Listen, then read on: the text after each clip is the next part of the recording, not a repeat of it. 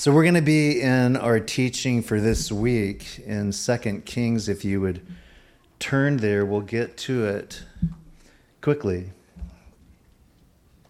We're going to be in uh, Second Kings. We're going to pick it up in chapter six of Second Kings.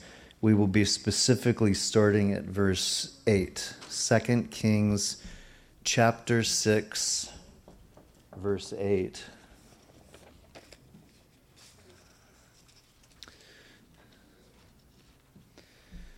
The title is Kindness in the Time of Blindness.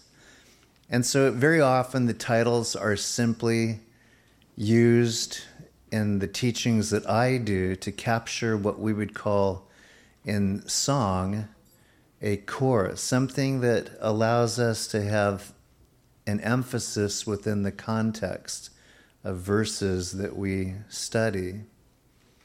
And this is one of those things I believe that has been transcribed since we've entered into this. The double portion that Elisha received from God via the granting of it by Elijah, taken up by a fiery chariot, is what he has been living his life out doing by those who have been in great need.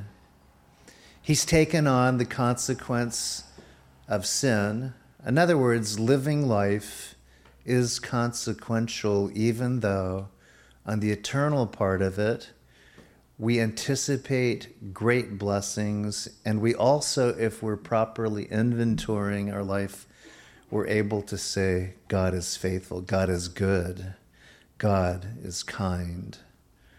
Wherever you're at, those things ultimately belong to God.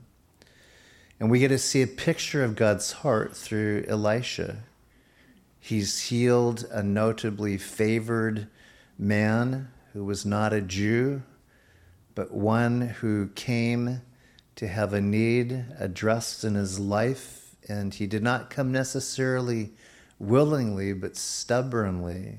And he, at the same time, was rather negative about what was required of him, which was to take a bath in the Jordan. Today, we have a bath. It's actually, since we bought that back in 2018, called the Jordan. It was brought out from the back, it was filled up last night, and it was heated. It's a warm body of water. It was a bath that Nathan needed to take, or Naaman needed to take. And that's important because it's a picture of our sins being washed away. We don't do it seven times. We just would appreciate that any individual that needs to do that, wants to do that, is willing to take the seven or 17 steps to get there and to be immersed in the waters of baptism. But leprosy, as we were talking about before, is a picture of sin. It was upon this man, and yet we also know that it is within man. It's something below the dermal layer of everyone. And that is what sin, in fact, is. We're born in sin, we were conceived in sin. And God has had to do a remarkable work investing Himself in us in order to save us from the consequence of sin which is death. We moved from that wonderful story of healing because this man was healed, and we went into an area which at the same time has its own peculiarities. Gehazi was one that we looked at in the previous week, and the reason that he was important is he was a servant in ministry with Elisha. And the servanthood that he exercised it seems, at least up to this point, was both contributing and very effective until what had happened in his life is that he became enamored by reward and took it upon himself to gather that at the cost of leaving his master for it. What Naaman was healed from then became the predicament and curse that Gehazi would receive in his flesh. So he was taken off the pages of effectiveness. That's consequential. And then last week we had an episode in which Elisha continues to move forward and he is doing what basically you saw today. He's managing a school of young prophets. Those individuals who are anointed by God, as we are, to be edifying one another, to be exhorting one another, to be encouraging or comforting to one another. All of those you have done in some manner or another. God uses that because He touches the lives of other individuals that haven't experienced that in truth and in grace. And when it's done in truth, in grace, in balance, of all of the attributes of God, it is effective for turning the hearts of people. People who have been hurt, people who have sensed rejection, people who have fled in fear when they meet someone such as you that moves in the spirit and those dynamics which are a part of the prophetic giftings of God, a primary gift. It's awesome what can be done. And you never know who you, you will meet and the timing that God has made precise to changing their mind about their life, about the goodness of God. It's wonderful to see. And there's fruit that's born. So, advancing from that, this text puts Elisha in an actual, if you would, predicament with two warring peoples, but what you will see in him is confidence.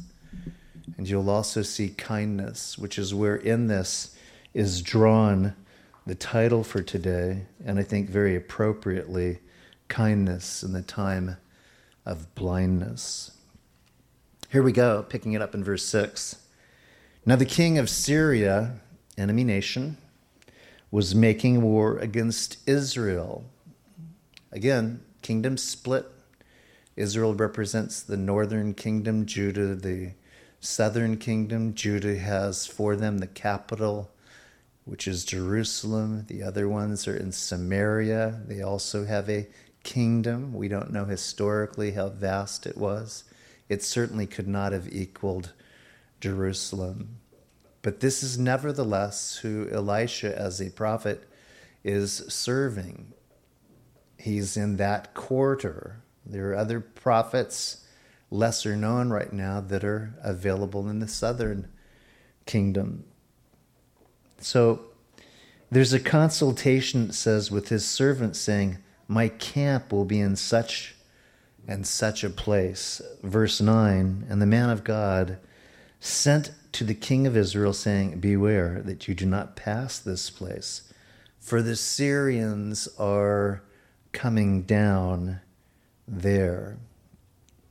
It appears, just from this, that one has been cued on a predicament that the king of Israel somehow is having manifested.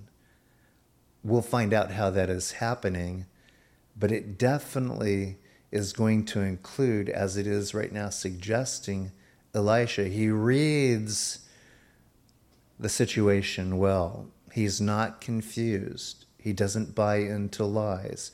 He sees into the heart. He makes movement that represents God, that people of God will make a move and experience victory by obeying, and that the enemies of God will experience loss because they've come against God. There is warfare, we're involved in it as this advances. Then the king of Israel sent someone to the place of which the man of God had told him. Thus he warned him, and he was watchful there, not just once or twice. So they've been clued in that Elisha has had an opinion over the circumstance and situation of warfare brewing and an attack imminent he dispatches, that is the king of Israel, a spy to see what is going on and how could it be going on? What is it that I can learn to give a strategy for the king that I serve? And therefore, the heart of the king of Syria was greatly troubled by this thing. And he called his servants and said to them, Will you not show me which of us is for the king of Israel? This one believes that there is a betrayal. And so one of the servants said, None, my lord. O king, but Elisha the prophet who is in Israel tells the king of Israel the words that you speak in your bedroom. This is connection with God. It's supernatural information that he receives from the Lord. And we also need to know that we receive supernatural information from the Lord through the scriptures that we are studying. When you hear the recitation of scripture from these young students, in whatever manner they are able to utter the word of God, they are hearing the language of heaven. They are hearing the voice of God.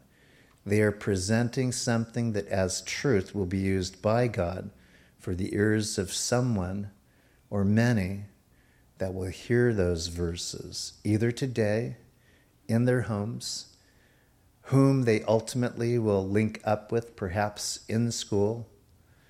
Somewhere along the way, the word of the Lord will be heard, and they will be messengers of that. Elisha hears God's voice. We, as the church, are to hear God's voice and declare it with conviction and with kindness. Met somebody outdoors last night, as you recognize coming into the parking lot, we're marked now. Everybody knows what's going on now in this room. For a while, when our banner, which had primarily become 99% duct tape, black and white, and the repristination of the marquees was happening, we knew we had to take it down. And the reason that we didn't put it back up is I had no necessarily confidence that we would be remaining here. We were still in bargaining. Got a call last night, and the call was let's get the name up. We've got something happening tomorrow. And I said, That is the voice of the Lord. Yes, it was my wife. Men, the Lord will speak through your wives. You must make a decision as to whether you choose to dwell with her longer. And so, at any rate, I knew that for me, it wasn't necessarily my calling, but I definitely could be an inspiring voice. So I elbowed Rick Nelson because he climbs up ladders he evaluated the circumstance and we both shook our heads. How can this be done? So he came into the parking lot and every person that needed to be involved in that that we hadn't presumed would be made available was here. We had the young prophets here, Zephaniah and Josiah. John, also known as Griffin, he goes stealthily by the name of Griffin. And we had Samuel, and they were on ladders and they had drills. As I was praying for them not to fall, the Lord was holding that metal banner up and aligning it. They listened to perspective on where it should go. The supplies were bought and brought by Rick, and we were two senior counselors and there was obedience and fruitfulness. So I broke simply to share that with regard to our activities and our confidence, it's how the Lord cues us and clues us. And when we take that and we make an assessment, then we can go on it. We had vital success in the five day club because people were taking cues and clues and they were on the mark. We were confident that something would be done, but it turned out to be greater than what I think I certainly could have imagined because it wasn't simply mechanics, it was ministerial, spiritual endowment and kindness and love that was flowing genuinely, inarguably. So, when we look at this text of Scripture, you need to see the predicament that was defeated by someone's determination to show kindness and love to one who didn't deserve it, to a people group that in fact were arch enemies of Israel, and yet kindness of God would prevail for a dramatic work. Both it represents salvation, they were delivered, and perhaps an alliance in some manner that never existed before. That being said, a man was getting out of his car and he then came back and looked up. He said, That's looking good. Thank you.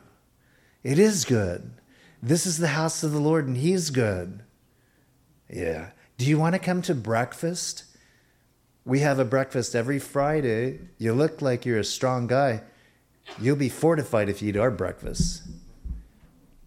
We teach the word. Ah, I got a lot of that growing up, kind of forced on me. I'm not forcing you, I'm inviting you. You would love it. Ah, thanks for the invite, but I'm doing fine. Do you live here? I do. Do you work here? I do. What do you do? He shared with me what he does. He's a chef somewhere. Well, that takes a lot of talent and gift to do that, to serve people. Yeah. Do you like it? I do. Do you think you're going to do it forever? I don't know. You grew up in the area. I did. Are you seeing anything in terms of the time you graduated to where you are now? You know, just trying to make a buck and trying to enjoy life as I can. I understand that. You're invited to come to church tomorrow. I've been to church, but you haven't been to this one. But I have been forced to church he shared with me what church, and I can understand why for him there was nothing of fruit coming to him because they didn't study the word. It was simply an organized place of individuals that gathered around false doctrine. And so I knew that for him, his heart had been stolen. But he got the invitation. Kindness was the determined event. To do what? that his eyes might be opened, that there would be remedy to his blindness. That's all I could do. Another guy cruises around on his bicycle and he yells as he's doing that You better watch out. That's a Calvary Chapel. Dove, you're hanging up there. You need to be one. I am one. No, you're not. Yes, I am. That was our banter with this guy. He was assaulting what it was we were putting salt on a building. And I found it to be one resenting or not able to take advantage of the invitation, and another guy who just wanted to insult me. and so as he rode his bike and got further further down, we were just kind of feeling back, yes, we are. Come and see what the Lord would say to you. He had his bicycle, and I had guys on ladders. God accomplishing a work through even the kindness of these guys who late in their evening were working. What do you do when people exercise kindness? I try to show them great gratitude, but in this case, I think it was exclamated by two pizzas that we bought them, exactly what they wanted and how they wanted it, and delivered to their bellies for their hard work. Let's move on, though, and see how this ultimately satisfies this picture that you're getting. People that are in conspiracy, either against the church or confused about the work of the church or not caring about God because God was misrepresented to them. And what is it that God wants us to know with regard to people like that, and even people among us today that are radically being touched by the kindness of God in a circumstance that is unbearable? He bears them up. He takes what would have been the condemnation and he gives sweet conviction. God is so good. He's so faithful. He's so right. He is so determined that good is intended for me. And this is what Elisha was all about. So confident that good was intended by God to even those who would reject him and even be to him an enemy. And so in this text, Elisha will now be better defined. And so he said, Go and see where he is, and I may send and get him. And it was told him, saying, Surely he is in Dothan. So they're wanting to get him. In the same manner as well that Naaman wanted audience with him. Therefore he sent horses and chariots and a great army there. And they came by night and surrounded the city. So that's kind of what happened to me on Tuesday. I was surrounded by the city of the fire department. They were coming to get me because we were violating a law. That's true. No fires on the beach. We started a fire on the beach. We're probably going to have something happen now because we're starting a fire here. It's the Spirit of God. But when people come to get you, it doesn't mean necessarily that you have to come against them.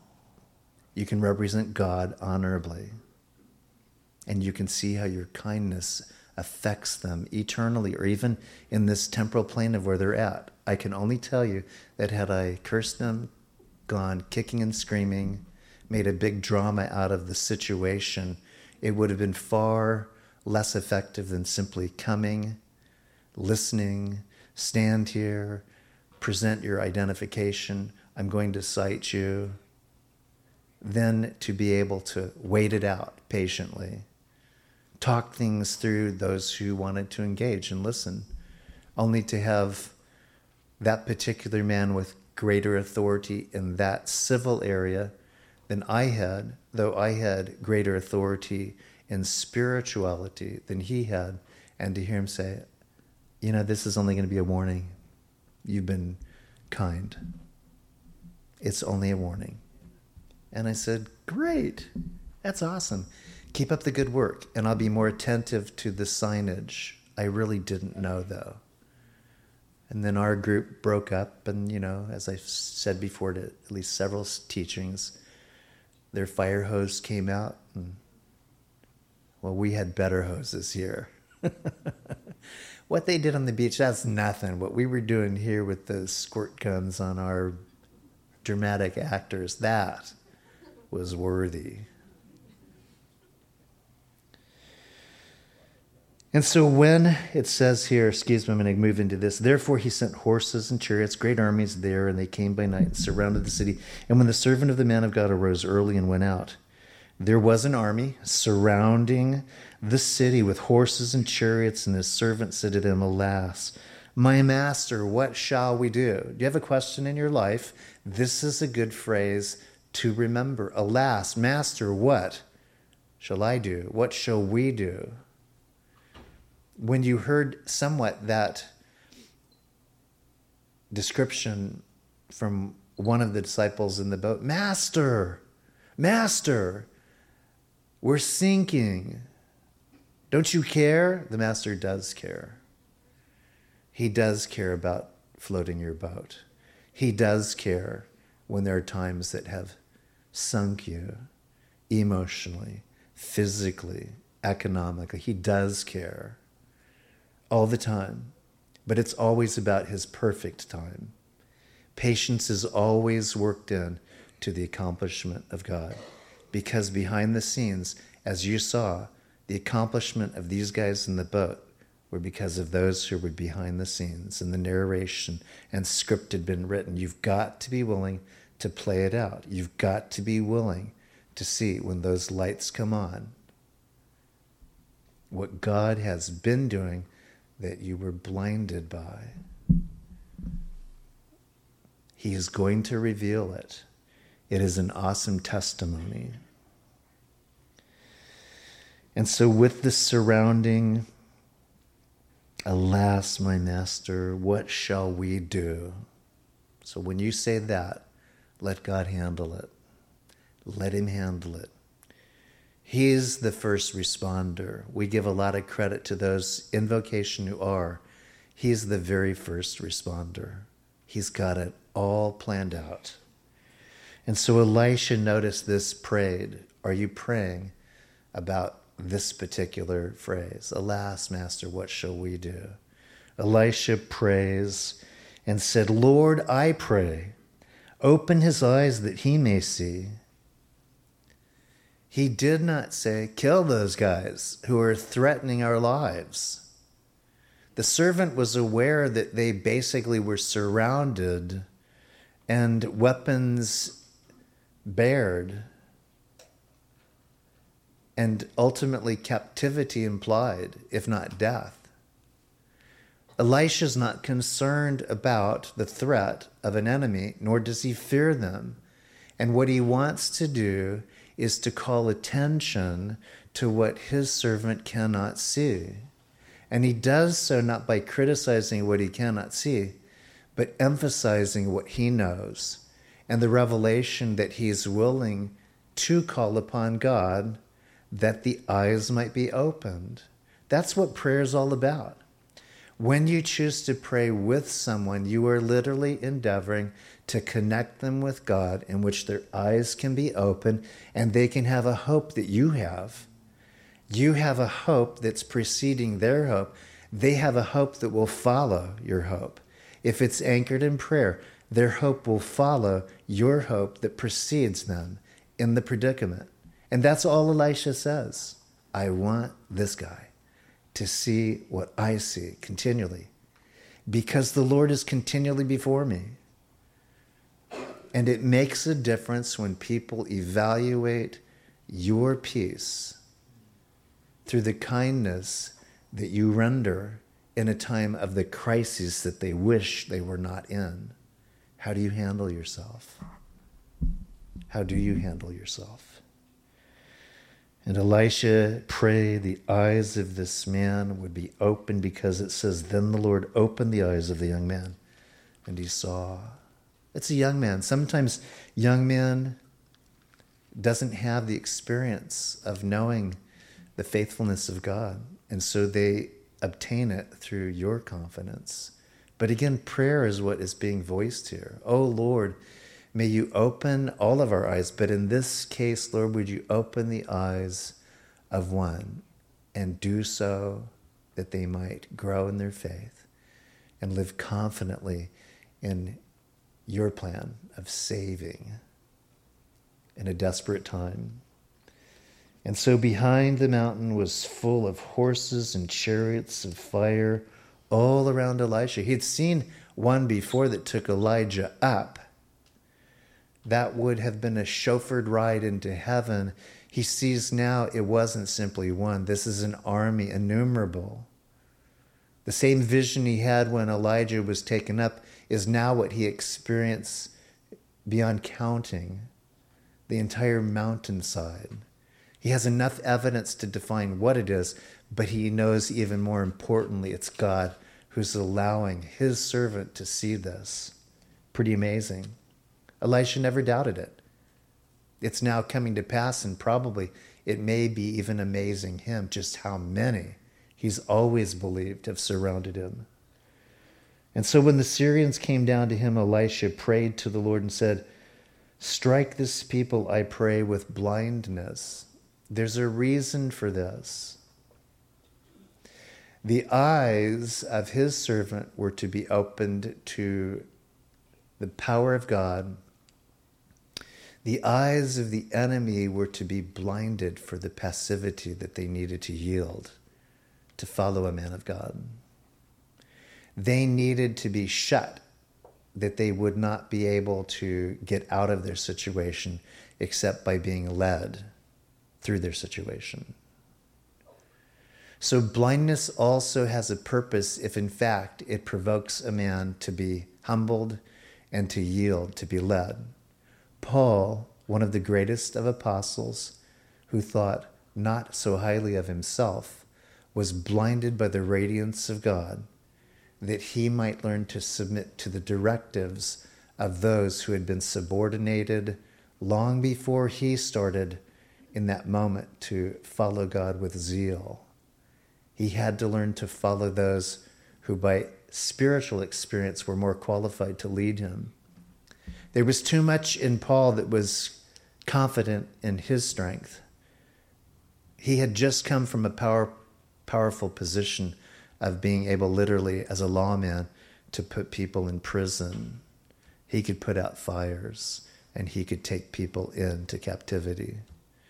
And God was saying, It will be done, but you're going to be igniting fires, not putting them out. And you'll do it my way. And you're going to be led my way.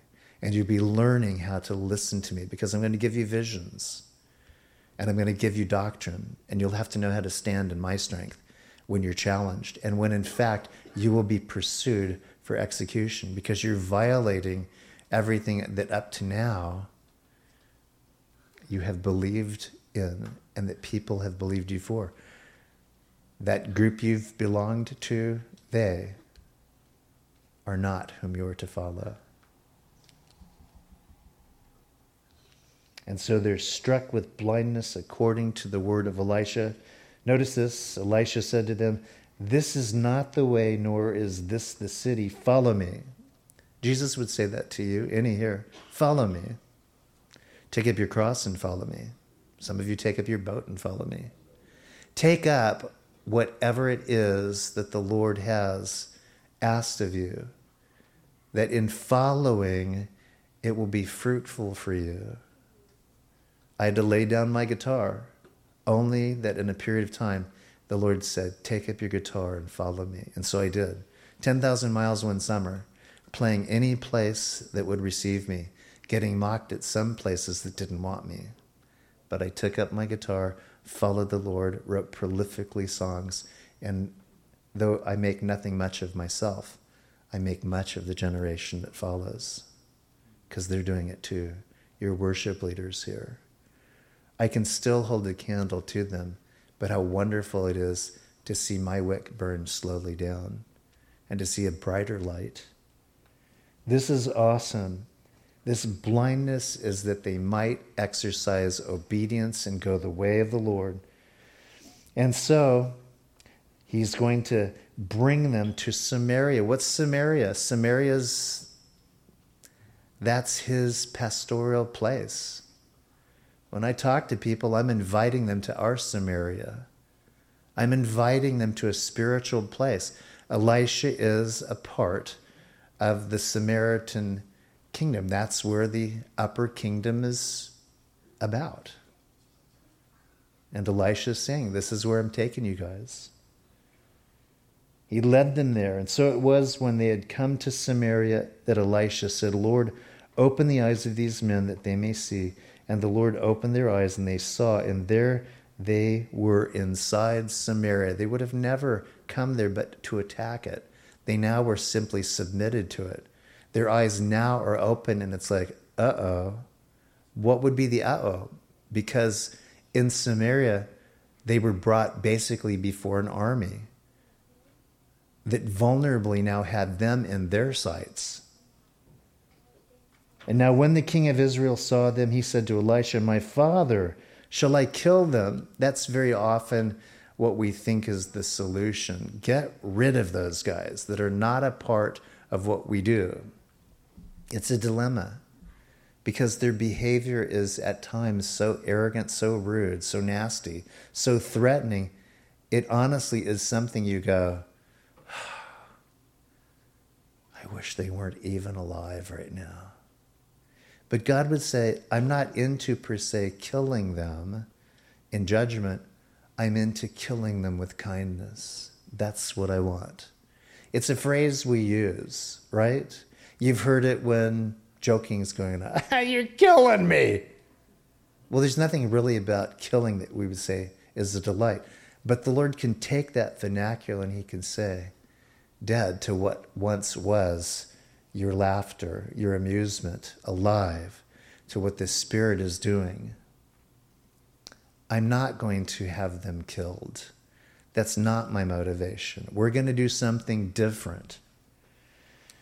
And so, in this, this king is questioning what he's to do, an army is being delivered to him. It's not necessarily off of the logic chart. But he answered, You shall not kill them. Would you kill those whom you have taken captive with your sword and bow?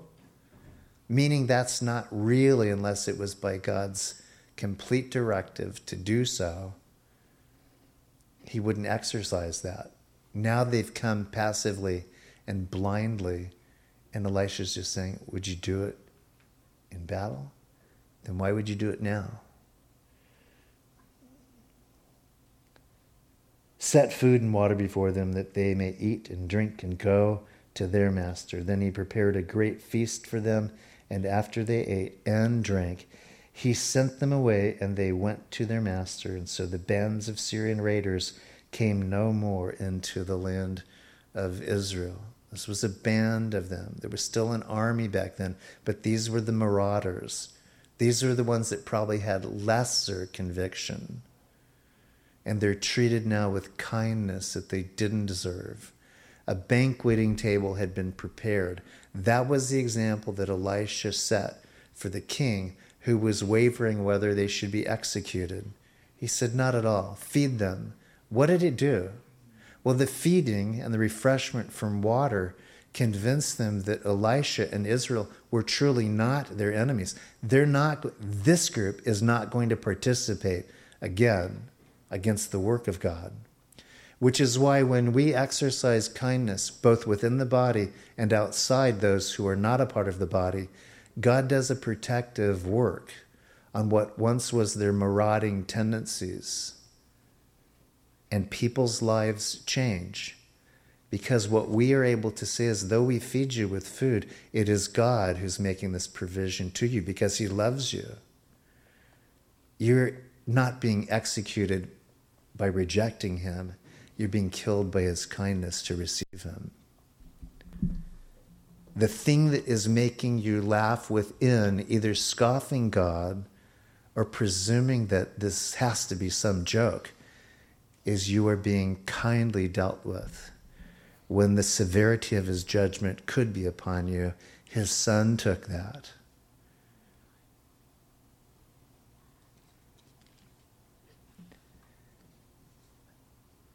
Romans 5 5 indicates, and you can take it down for a note, the love of God is shed abroad in our hearts. When people are touched by the love of God that's shed abroad by our hearts, it narrows their way. I was being poetic when I said it deserves Broadway, but God's going to keep it on the narrow way. Because Broadway requires a compromise the narrow way requires great liberty, but power to keep the main point, the main thing, and about the main person, Jesus. But I love that verse as well, Romans 2 4. God's kindness leads men to repentance. A word in similitude is goodness. His goodness, it provokes men to want to repent from what they've done, what they're doing. I appreciate kindness because I have received goodness from men, but not necessarily in kindness. Some man can give me a hundred dollar bill and spit at me, and I'd look at that hundred dollar bill and say, "Good," and I can mm, take that from you because that's not bad. But when kindness from God is delivered by us, then ultimately it always leads to good. I just appreciate the word kindness because goodness has a dubious definition, in my opinion, as we would interpret it. Kindness, though, always comes with the linkage, the marriage to goodness, how good God has been to me in his kindness towards me. I don't want to continue in the way that I have continued. I don't want that. And so, in the wrap up, and thank you for your patience, because that's one of the things we look at too. If the love of God is the chief attribute of Him, for God is love and love is of God, then where does kindness play in? And why is it so important when love seems to be the chief one? It's because God is already at work and has been at work delivering his love through his Son, made evident by his Spirit, proclaimed in the Word, taught by us as prophets, those who can encourage, those who can correct, those who can comfort. That's what we do.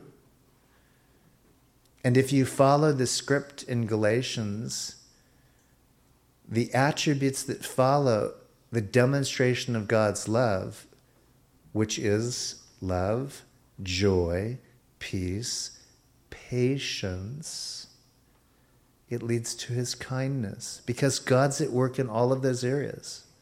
If he loves us, he will confirm it with a joy that people know something is making me happy in this moment. Something is supernaturally different than what I've been trying to achieve naturally.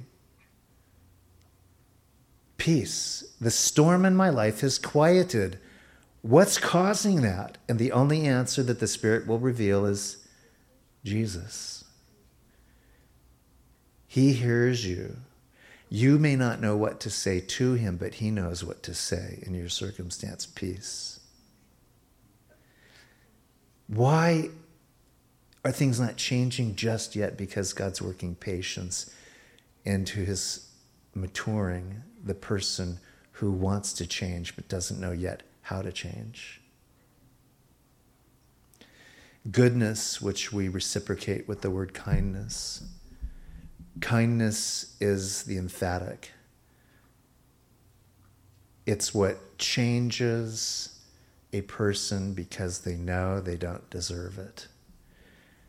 And it touches them to where that little tear duct in the corner of each eye is set to open up like a floodgate, to be captured by the lower eyelid that serves as a reservoir that pools up and under the pressure and ultimately the little muscle, it's squeezed out in a moment of kindness because all the other attributes have been undeniably felt.